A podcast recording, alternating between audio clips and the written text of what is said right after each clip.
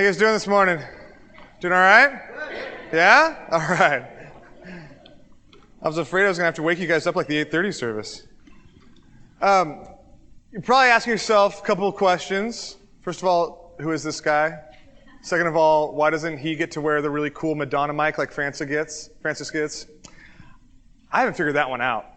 I don't know where he sews that thing, but um, I, I, was that. To be honest with you, that's what I was really looking forward to this weekend. You know, feeling like Madonna, getting the cool little like, your little mic. They hand me this little shirt thing, and I was like, okay, Lord, I will be humbled.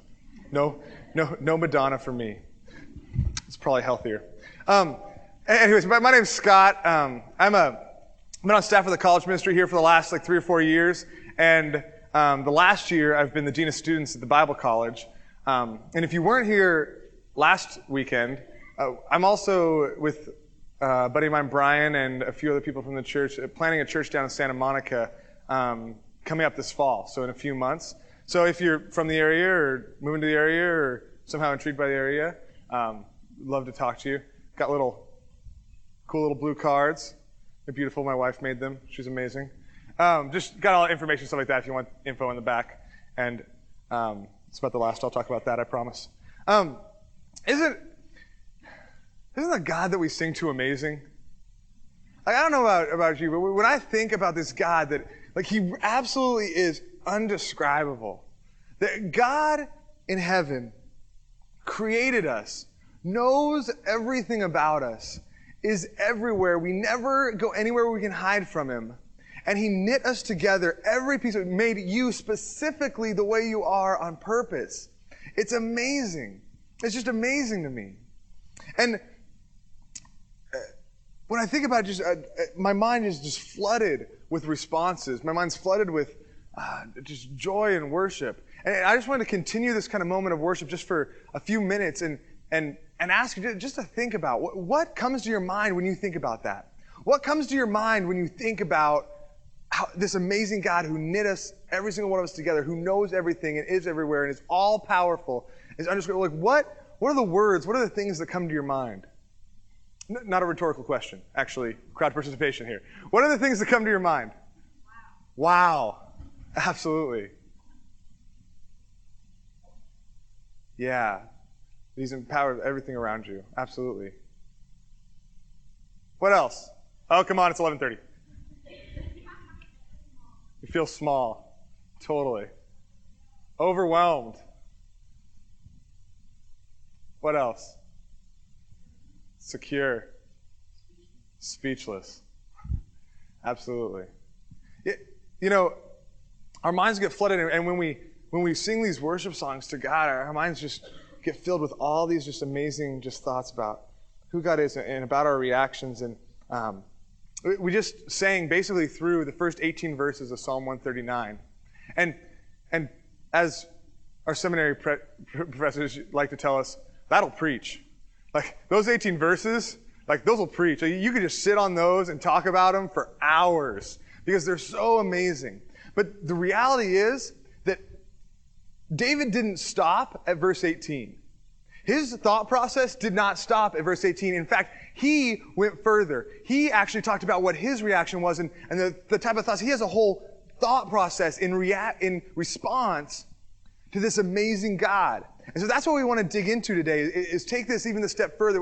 Look at this God who's so amazing, who knit us together, who is so much bigger than us, and look at what David's response was. And so if you want to, you, you flip open your Bibles with me to Psalm 139.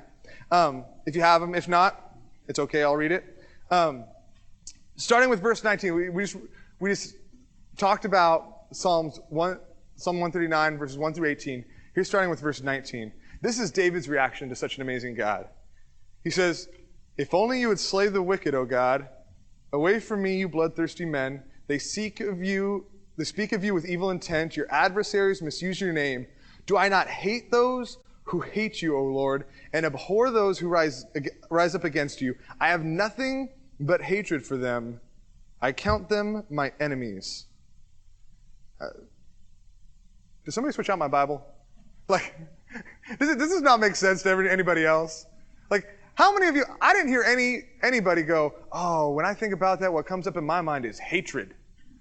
Like, I am ticked when I hear about, I'm ticked at people when I hear about how amazing God is. Like, what, what it's, have you, ever, you guys ever sat at a restaurant with somebody? And I, have I've done this before, and I've unfortunately been the guy before. You ever sat with somebody and, like, like, you're talking to them and you're kind of pouring out your heart. You're just like, yeah, this is what's going on in life. And all of a sudden, like, you kind of stop talking, and the guy goes, dude, that is the darkest color of brown I've ever seen in my life. And you're just like, what? Where's your mind? Like, that's exactly how I feel when I read this. Like, like David's going, oh, God is so amazing, God's so amazing. And all of a sudden, like, he has a brain fart or something, but his brain just goes, boom, I hate those who hate you. Like, it's almost like he got interrupted and all of a sudden got bitter and wanted to finish the psalm before he left. Or I don't know. It's, it's I mean, when you first come to this psalm, it's like, what is going on? But wait just a second. This isn't just David's musings. This is the Word of God. This is the inspired Word of God. And David didn't, this isn't David's accidental thought process. This is the thought process inspired by God through a human David. And so this is here for a reason. And this is a part of this psalm for a reason. And it would be really easy to stop at verse 18, preach that, and we'd all have a blast, but we'd be missing out on what God meant. The whole point, this four verse section is the key to understanding the whole point of what David was trying to get across here and his whole, his whole thought process. Because he looks at this amazing God. He looks at this God who is so far beyond his even comprehension. He looks at this God and goes, oh, You are so good. You knit me to. Can you imagine being inspired by the Holy Spirit and writing, You knit me together in my mother's womb? being the first person to actually put those words in, into an explainable sentence. Just the intricacy that God has that. And, and thinking about, oh my gosh, you are so amazing. You love me so much. And then thinking about people who deny that that God exists. Who say, no, you, he doesn't even exist. In fact, I I totally deny him. I deny what he tells me in his word. That's not true. He's not real. This is all one big accident. You didn't knit anything together, God. Can you imagine being a little person on this little earth here and looking up at God and going, You didn't knit anything together. You're not real at all. All of a sudden, David goes, Wait, in comparison to such an amazing and holy and perfect God, if you're going to deny him, if you're going to stand opposed to him, that, that, that doesn't make you neutral. Like, that sets you opposed to Him. You, that makes you an enemy of God. If you want to flip in your Bibles, I want to look real quick. I want to take a, just a little detour just to explore this, this whole idea of enemy of God just real quick. I want to take a little detour. We'll get back to David's thought process, but flip to uh, James chapter 4. James chapter 4, starting with, um, starting with verse 4. I just want to read you just verse 4 right now. He, he, he says this. James writes, You adulterous people, don't you know that friendship with the world is hatred towards God? Anyone who chooses to be a friend to the world becomes an enemy of God. If you associate yourself with the world and things of the world, you are an enemy. That's what James is saying. I, am not saying this, James is saying it. You are an enemy of God. There's some of you here who are start your blood's starting to boil because you're like, wait a second, I'm just here to check this whole thing out. Like I just came because I haven't been to church in a while, and I like I wanted to, you know, a friend invited me, and, I, am just here. I just want to check this whole thing out. And you're, I sit down, and you start calling me an enemy of God because I don't believe in Him. Yeah. I, I'm sorry, I can't get away from it. That's what the Word of God says.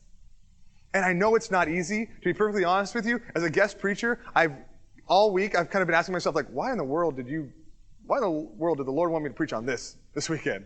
But it is what it says. You're an enemy of God.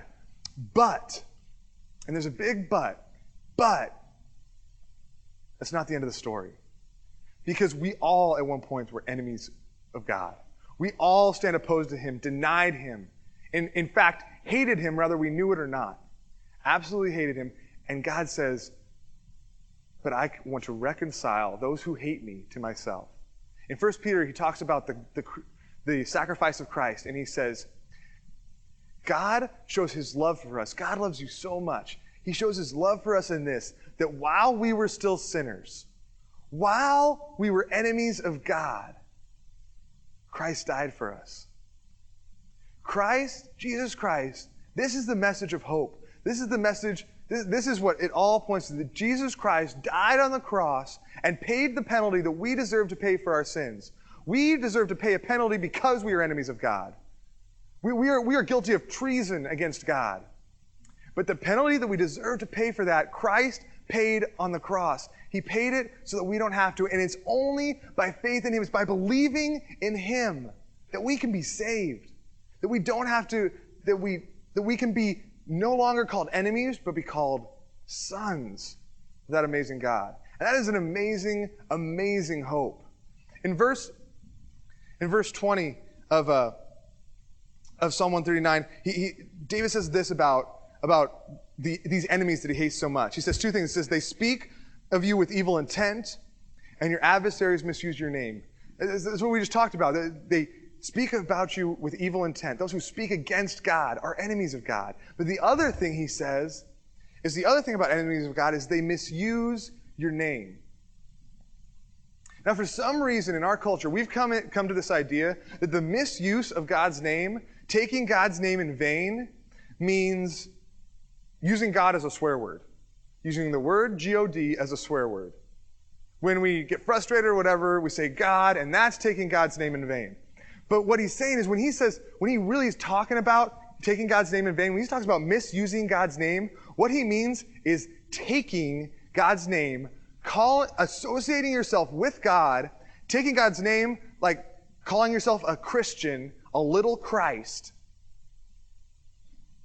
and living a way that totally denies that. That is the misuse of God's name. That is taking God's name in vain. Is when you call yourself one with Him, when you call yourself a, a, person that is associated with God, but you walk, but you walk out and deny Him. Brennan Manning is a Christian author, and I, I haven't read a ton of his stuff, but he, he, he had a quote, and it was Unfortunately, for him probably, it wasn't made famous by him, it was made famous by DC Talk. And for those of you who can remember back to DC Talk, they were a Christian band right in between Petra and Michael W. Smith. Um, but they, Brennan Manning said this. He said, The greatest cause of atheism in the world today is Christians who acknowledge Jesus with their lips and deny him by their lifestyle. That is the greatest cause of atheism today. Christians, those who associate themselves with Christ, call themselves little Christs, and deny him by their lifestyle. Walk out the door and do something completely different. And what David's saying is those who misuse God's name, those who take, take his name and misuse it, just like that, are enemies of God. I don't know. I don't know if, if any of you guys. When I was in high school, I played high school basketball, and for a few years I was pretty good, and towards the end I sat more than I played. But um, we'd be in practice, and we'd be playing like five on five, and it, I don't know if, if any of you guys were kind of like me, like you'd miss a few shots in a row, and somebody'd walk up to you and they go, "Hey, bro," one of my teammates would walk up to me and go, "Hey, bro, you're the best guy on their team right now." You're really not helping us at all. And, and but when you think about this, think about this just for, just for a second. If you call yourself, if you say you're on the team, if you say you're on God's side, I am associating myself with God, but you walk out the door and deny Him by your lifestyle, guess what? You are the best player on the opposing team right now because you are not helping, you are hurting the cause of Christ.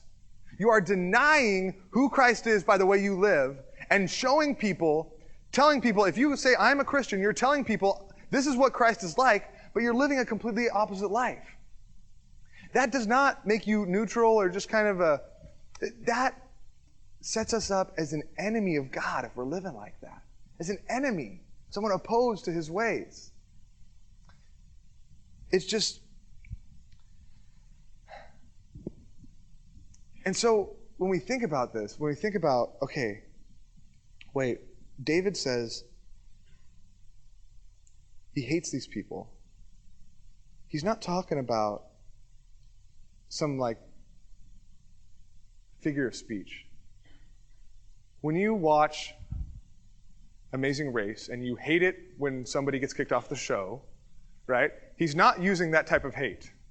When you are, you know, driving down the road and you get low on gas a little bit earlier than you want, you're like, oh, I hate it when I run out of gas.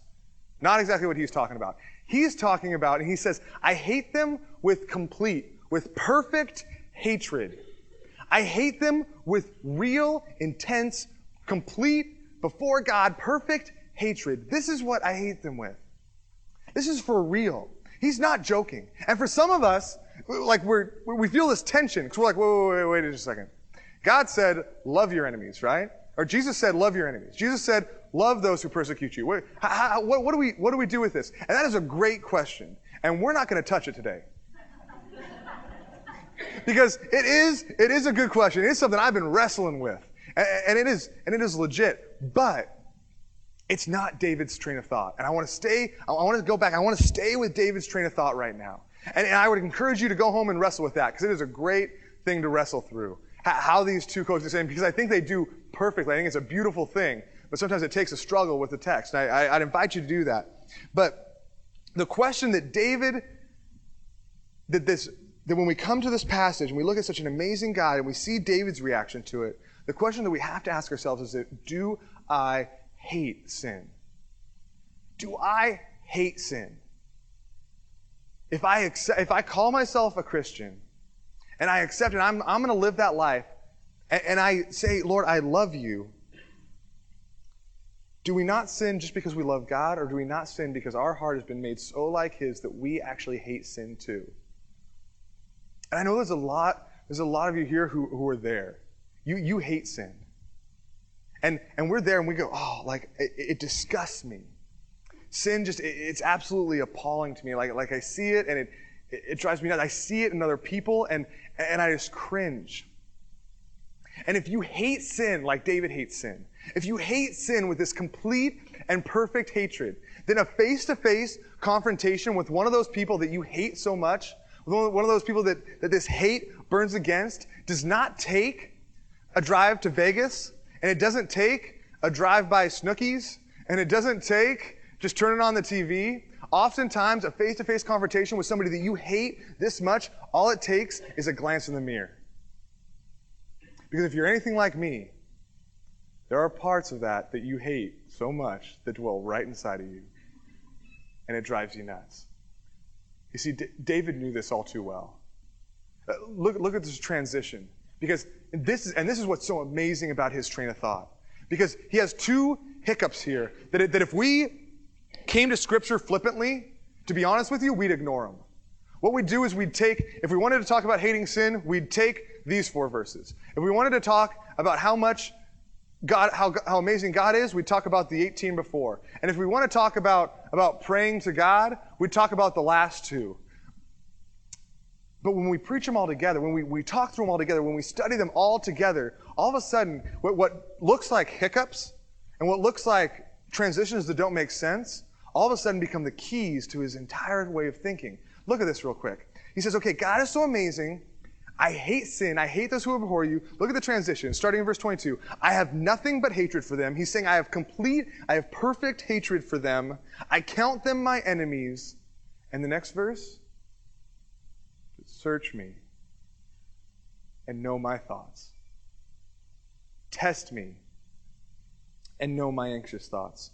See if there is any offensive way in me and lead me in the way everlasting. You see, David knows that he, he, his heart burns against sin, but he knows that all too often it, it lies right, right inside of him. Now, I just want, I want to give some backup because I'm convinced that David, just in the placement of the psalm and where it's at, and even the thought process, I'm convinced that David wrote this psalm after um, he had committed adultery with Bathsheba. Now, I, don't, I know a lot of you probably know the story, but just real quick to recap David was the king of Israel. He sent his armies out to go fight for him. Armies are away. He's kind of kicking it, just hanging out, once, goes out on the porch to, to enjoy an afternoon, looks out over the city, looks down on a house, and sees a beautiful woman. It's Bathsheba. And the problem is, Bathsheba's married. But David doesn't care. He looks at her, and he doesn't turn away, he lingers, looks a little longer. Eventually, he decides to invite her to his house. Long story short, David sleeps with Bathsheba and sends her, and she goes home. You know, David's kind of like, well, probably wasn't the best thing, but what it, well, problem is, Bathsheba, well, and that's a problem in and of itself. It's not minimizing that. But the only problem with this is she got pregnant. No. Uh, that's not what I'm saying. It's a problem in and of itself. But it's complicated by the fact that she does get pregnant. She gets pregnant and comes back to David and says, uh, Remember that night we had together? Guess what? I'm pregnant with your baby. David goes, Okay, I got to fix this, right? So, David, what, what do we do when, when, when we're caught in sin? So many times, just like David. We don't, we don't, we don't, okay, okay, it's all in the open. I need to confess. Again. No, no, no. We dig deeper. We do everything we can to hide it, to cover it up. David goes, okay, how, how can I fix this? How can I fix this? He goes, okay, well, I'm going to send for Uriah, her husband, and have him come back to town, tell me about the about how the war's going, and then when he's in town, he'll probably go stop by his wife. They'll probably sleep together, and you know, eight and a half, nine months, who's counting? It'll it'll seem like his baby. So so Uriah comes, tells him about the about how the war's going. David says, "Thank you very much. Why don't you just spend the night and then we'll send you home?" He goes, "Oh, okay." He goes, "Well, why don't you go home to your wife?" And Uriah goes, "Wait, wait, wait. I, I can't go home to my wife. My my the people I'm fighting battle with, my comrades, are sleeping in the dirt on the battlefield. Who am I? See, the problem is Uriah's a man of honor. Who, who am I? How can I go sleep with my wife and, and, and have, a, have a nice meal and, and a nice night with my wife when all my men are sleeping in the dirt? So what Uriah does, he sleeps on David's porch. And David's going, okay, plan not going well. So plan B, right? If, if lying doesn't solve a problem, what can? Uh, alcohol, right? Let's get Uriah drunk. So he gets Uriah drunk the next night and goes, maybe if he's drunk, he'll forget about his honor and go home. Well, the problem is Uriah doesn't. Whether it was his choice or not, either way, he passed out on David's, on David's porch again and spent the night there. And so David's going, okay, this really is not working out well. So what David does is then writes a letter to Uriah's commanders saying, okay, here's what I want you to do. I want you to send Uriah to the front line, go attack a city, and as they're coming out to fight him, back away a little bit from Uriah and make sure that he's killed, right? David signs it, rolls it up, seals it, and hands it to Uriah to deliver. The guy's delivering his own death sentence. But Uriah is a man of honor. So he doesn't look at it. He doesn't ask what it is. He's a man of honor. He delivers it as, as he's supposed to. Commanders do as David said. David's the king. Commanders do as David said.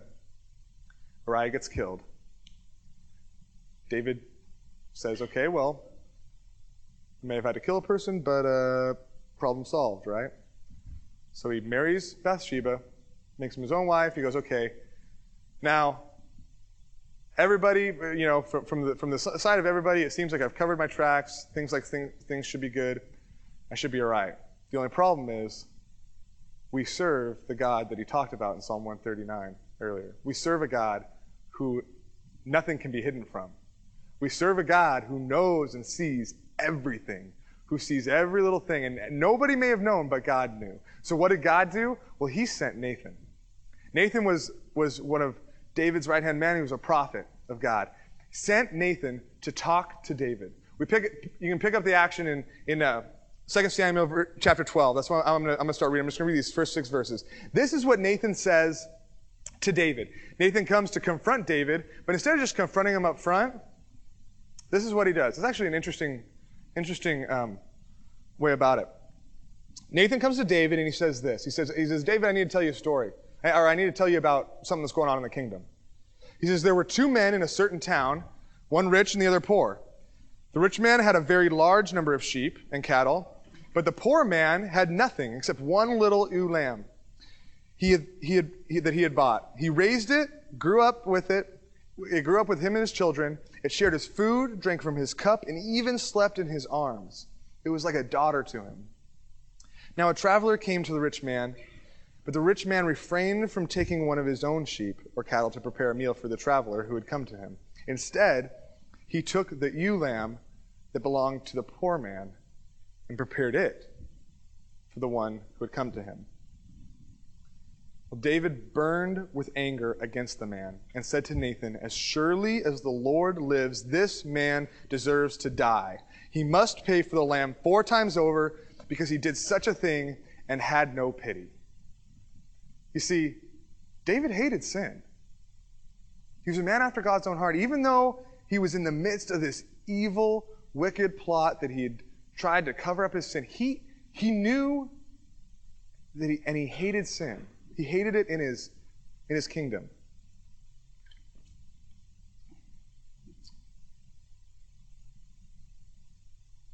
But it didn't matter.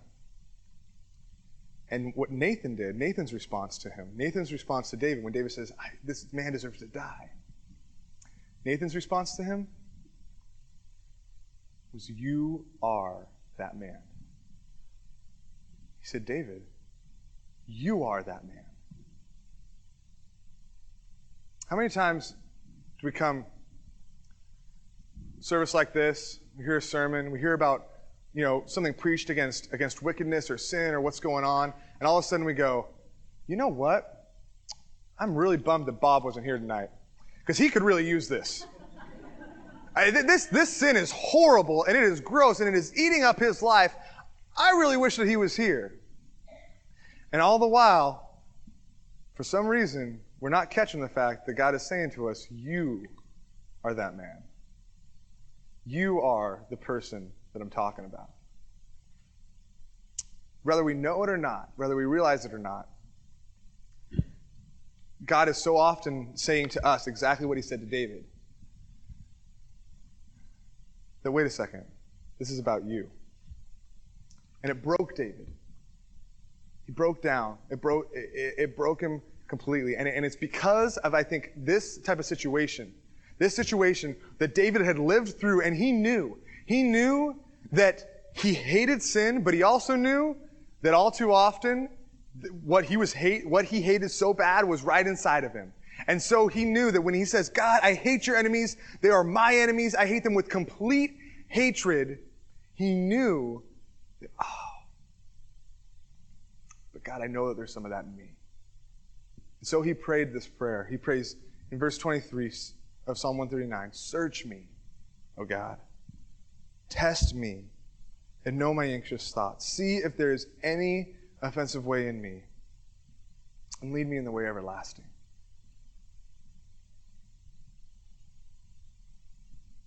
It's a dangerous prayer.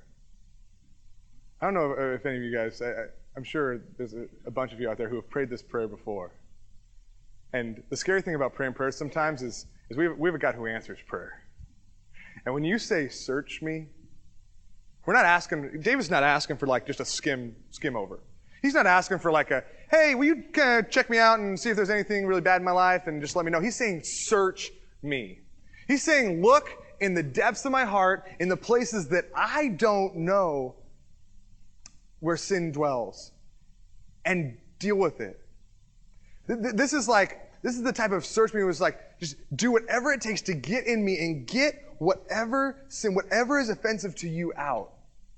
Lord, search me. Look, look and know my heart.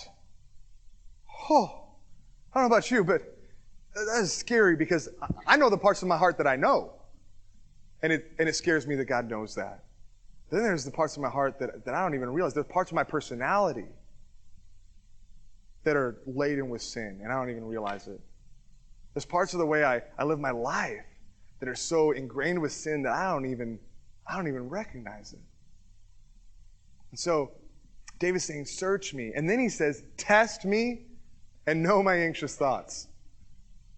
I, I don't know about you, but the the prayer that is more often prayed in my life is, Lord, please don't test me. I don't want anxious thoughts. Like, that's where, I, that's where I'm coming from. You know, it's like, come on, Lord. Don't, you don't need to put me through too many trials. Like, I don't want anxious thoughts. But David says, no, no, no. I'm serious. I hate sin.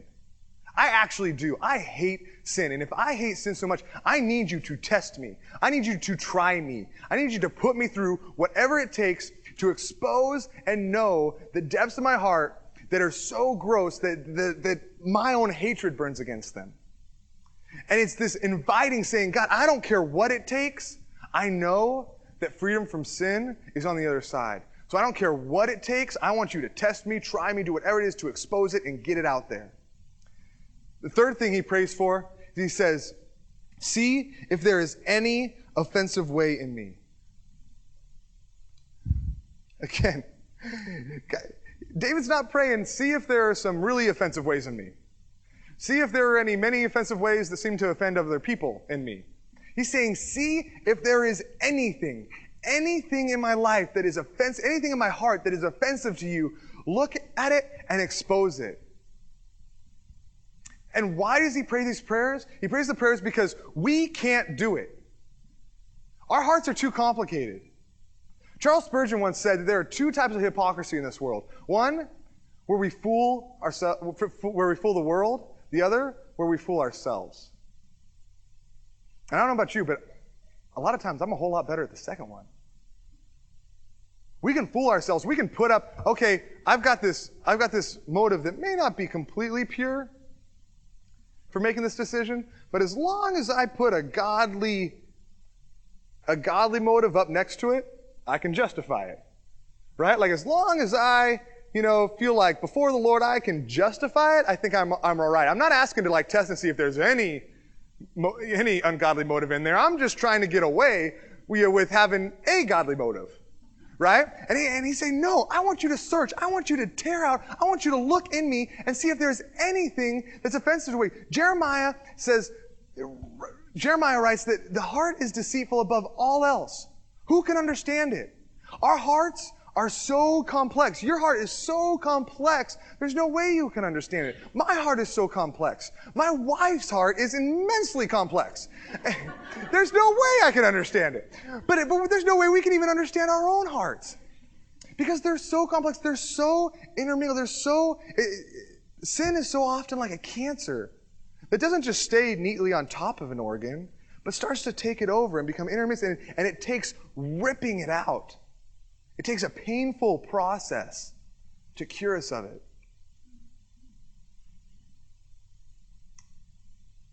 The reality is, only God can do that. We can't. And, and there is no way, there is no way that God can deal with the sin in our lives if we deny its existence and try to bury it in complacent living. There's no way. Freedom from sin? Freedom from sin lies the other direction. Freedom from sin, honoring God, following Him wholly, lies in the direction of God digging in deep, exposing our sin, laying it bare, gross in front of us, and dealing with it. Freedom from sin lies in the direction in which He searches out the depths of our hearts and and pulls out pieces, gross pieces of our heart that we didn't even know existed. Things that we were just assumed were part of who we are, but are really completely opposed to who He is. That's where freedom from sin lies. Last, last week, if, if you were here, when we announced the church plant and we were just kind of sharing our hearts about it, my, my friend Brian used the word revival. Use the word revival, and, and I'm absolutely with him. We don't use the word revival enough. But you guys, revival isn't found in big tents. Revival is not found in amazing speakers and great bands and huge crowds. Revival is found when we are willing to come before the Lord and say, God, whatever it takes, do it. Purge me. Make me a follower of you. Revival is found. The seeds of revival are found on our floors, on our knees, weeping over the grossness of our own hearts. where we say, God, cleanse me, clean me. Lord, take it out. Take care of it. God, deal with me in ways I don't care what it takes. I don't care how painful. I want to follow you. And these are dangerous prayers. These are not easy prayers to pray. It is not an easy prayer to say, Lord, search me, test my heart, do whatever it takes. But they are prayers that lead to freedom and to hope. They are prayers that lead to a relationship with God that is that's far beyond what we ever imagined. They are prayers that lead to a relationship that we were created for. It's such a beautiful thing. And that's why David, in closing, he says, he says, God, search me, get it out, see it, expose it, whatever it is. But God, lead me in the way everlasting. Lead me in your way. Lead me in the way of eternal hope. Because that's what I long for. Is that what you long for? Do you hate sin? challenge to you is my prayer is that God will give you the strength and the courage, because it takes it, to pray this prayer, knowing that God will, will answer it, but knowing that what's in store, what's at the end of that trial, is something more beautiful than we could ever imagine.